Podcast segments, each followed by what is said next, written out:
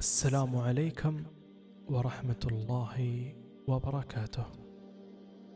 رجعت لكم من جديد بحلقة بودكاست من قناة محطة سكينة بعنوان الحزن. إذا كنت تسمعني لا تنسى الاشتراك وتفعل زر التنبيه.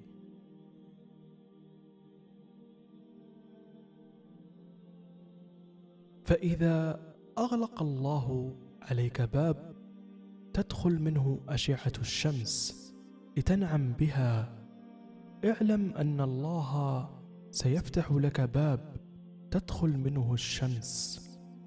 لكن اصبر فالله لا يخيب أحدا. قال يا الله وهل للحزن دواء؟ يا سيدي يا من يسمعني ويشاهدني. لا يوجد إنسان على وجه الأرض يسلم من الأحزان مهما بلغ من قوة أو جاه أو مال. الحزن كالدم لا يخرج من الجسد وأسوأ أيامنا لم تأتي بعد. يا سادة فأسوأ يوم يأتي علينا. لا نكن ابدا على وجه الأرض ويوم موتنا. أخبركم يا سادة بصراحة أن أسوأ أيامنا لم يأتي بعد. فلا تحزن لا تحزن يومك الأسود الذي سيأتي عليك أشد أيام بؤسك. ستكن محمولا على الأكتاف. لهذا إلى كل محزون مكلوم موجوع إلى كل امرأة وكل رجل وكل فتاة وكل شاب يعاني من الحزن. اسمعني اليوم وإليك الكلمات الآتية. لا يسلم منها أحد من الحزن يا سادة. فلم يسلم منها محمد صلى الله عليه وآله وسلم. لم يسلم الأنبياء ولا الشهداء. ألا تخافوا ولا تحزنوا. لا تحزن إن الله معنا حتى مريم حتى مريم ألا تخافي ولا تحزني. لا أحد يسلم من الأحزان يا سادة. فالحزن جبل عليه الإنسان. فنحن نحزن ربما لأوجاعنا لأسقامنا. ربما لفقد المال ربما لفقد الأبناء للحبيب. ربما الهم والغم. ربما كلام الناس. ربما الهواجس التي تأتينا خوفنا من المستقبل أحيانا يجبرنا. الأسى على الماضي أحيانا يبحر فينا. الأحزان لا حدود لها فكل باب فيه حزن. فإن جئت للمال ستجد أبواب الحزن وإن جئت للحياة ستجد أبواب الحزن وإن جئت للأبناء ستجد أبواب الحزن. وإن جئت للزوجة ستجد باب الحزن. كل باب فيه سعادة سيقترب به الحزن. نسعد بأبنائنا ونحزن عليهم إذا مرضوا أو ماتوا. نسعد بزوجاتنا قرت أعيننا ونحزن عليهن إن أصابهن مكروه أو أصابهن نشوز. نسعد بأموالنا نجمع الأموال. نجمع الأموال هنا وهناك. ونستثمر ونفكر كيف تزد الأموال. ونحزن إن فقدنا المال. فيا سيدي الحزن موجود متأصل لا مهرب منه ولا فوات منه ولن تسلم منه. إليك البيان الآتي يا سيدي. يا سادة لولا الضد ما ذقنا طعم الضد. وش ضد الحزن؟ وش ضد الحزن؟ الفرح. لولا وجود الحزن ما شعرنا بنعمة السعادة. لولا الحياة ما علمنا بأسى الموت. ولولا الموت ما علمنا بنعمة الحياة. لولا العمى ما علمنا بنعمة البصر. ولولا المرض ما علمنا بنعمة العافية. فالله عز وجل شانه لم يخلقنا وينزلنا للأرض لنكن في الجنة. نحن يا سادة يا معشر العقلاء الله ما أوجدنا في الأرض لتكن موازيه للجنة. أوجدنا في الأرض ذلك دار ابتلاء وشقاء فلا يخرجنكما من الجنة فتشقى. نحن خلقنا في كبد وتعب ومشقة حتى موسى عليه السلام. وما تلك بيمينك يا موسى؟ أول ما قال. ماذا قال؟ عصاي. وش قال؟ وما تلك بيمينك يا موسى؟ قال هي عصاي أتوكأ عليها وهو نبي يستعين بالعصا وأهش بها على غنمي. النبي عليه الصلاة والسلام فلعلك باخع نفسك الحزن لا تسلم منه. لا تظن أن الله إذا ابتلاك بالحزن يعني أن الله لا يحبك أو يكرهك. كلا لا تحزن إن الله معنا. موسى عليه السلام شعر بالخوف شعر بالخوف والحزن. مريم الصديقة أنبتها نباتا حسنا وحزنت حتى بشرها الله لا تخافي الشهداء ألا تخافوا ولا تحزنوا وأبشروا بالجنة. فلا تظن إذا ابتليت بالحزن أن الله يكرهك إن الله يكرهك.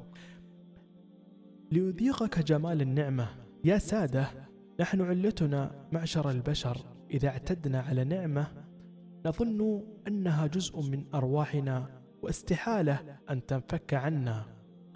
فمن اعتاد مثلا على نعمة المال فإذا ذهب عنه المال يظن أن المال لن يذهب.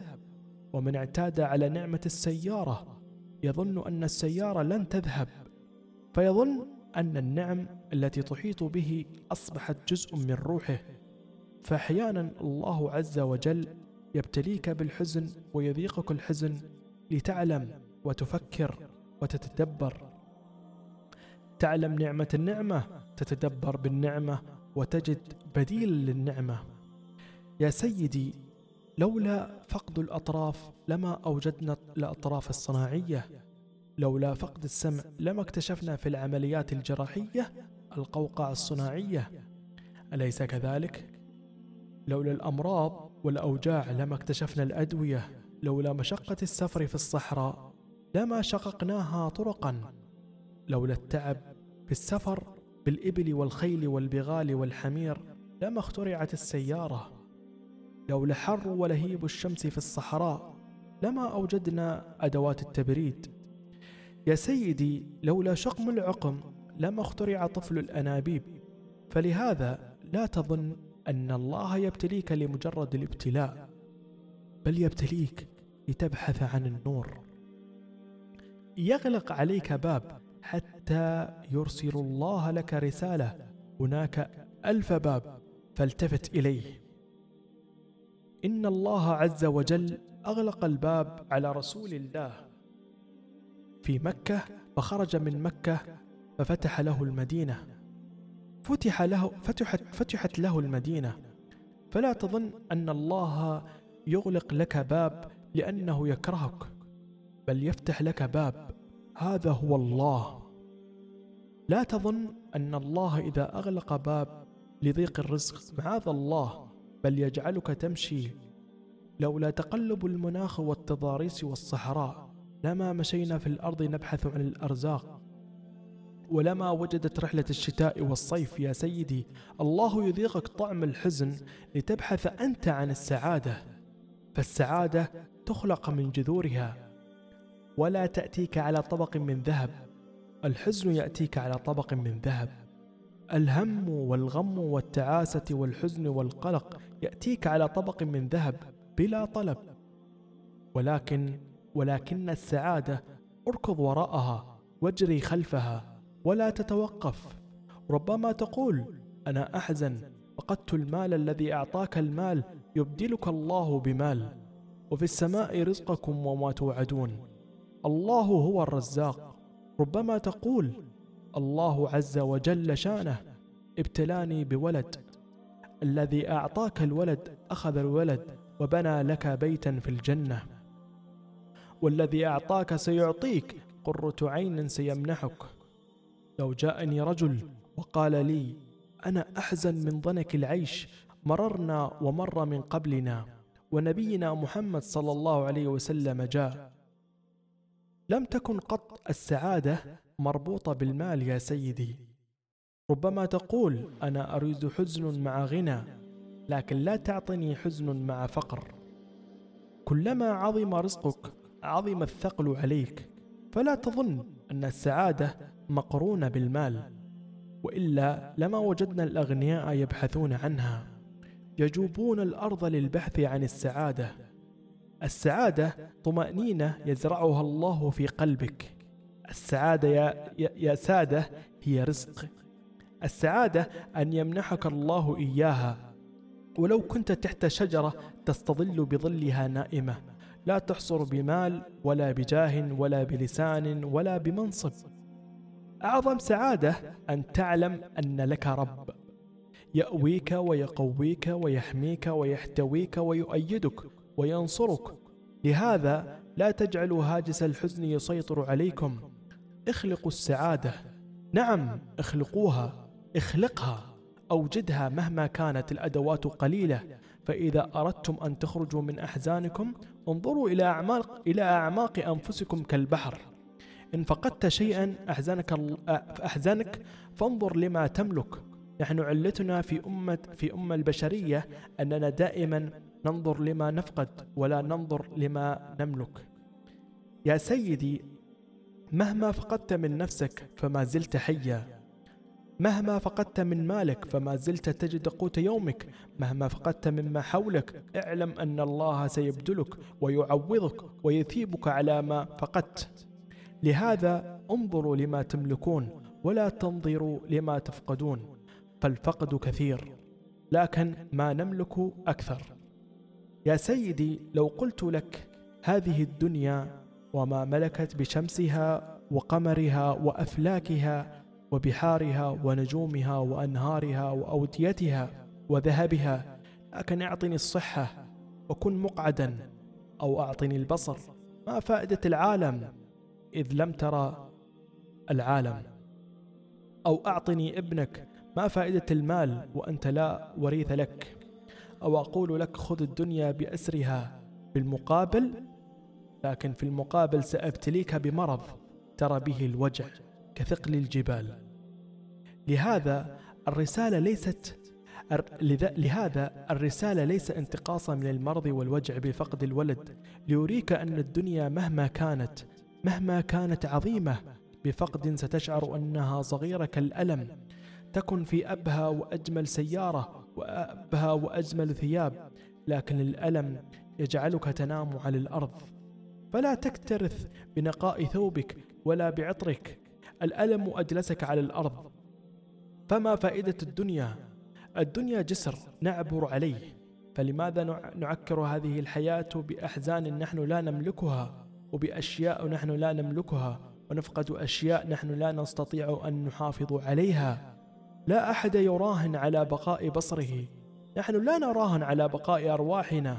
لا يوجد إنسان لا يوجد إنسان يستطيع أن يراهن على بقاء روحه. نحن لا نراهن على الدنيا. سنخرج منها أمواتا مهما تنافسنا في الدنيا. سنخرج من الدنيا أموات. فعلى ماذا نراهن؟ فلهذا عش اللحظة التي أنت فيها. اغنم بحياتك. يوم يوم نجوع يوم نشبع يوم نمشي غدا سنركب سيارة. يوم بألم يوم بسعادة. هذه الدنيا متقلبة كالسماء. يوم يعلوها الغيم يوم تصفو ولكن مع الغيم سيأتي المطر. والبلاء لا يأتي إلا بالأجر والعافية ونعمة. فإذا أغلق الله عليك باب تدخل منه أشعة الشمس لتنعم بها اعلم أن الله سيفتح لك باب تدخل منه الشمس. لكن اصبر وأحسن الظن بالله فالله لا يخيب أحدا. قال يا الله إلى هنا تنتهي حلقتنا لهذا اليوم. ونلتقي بكم بإذن الله في حلقات قادمة.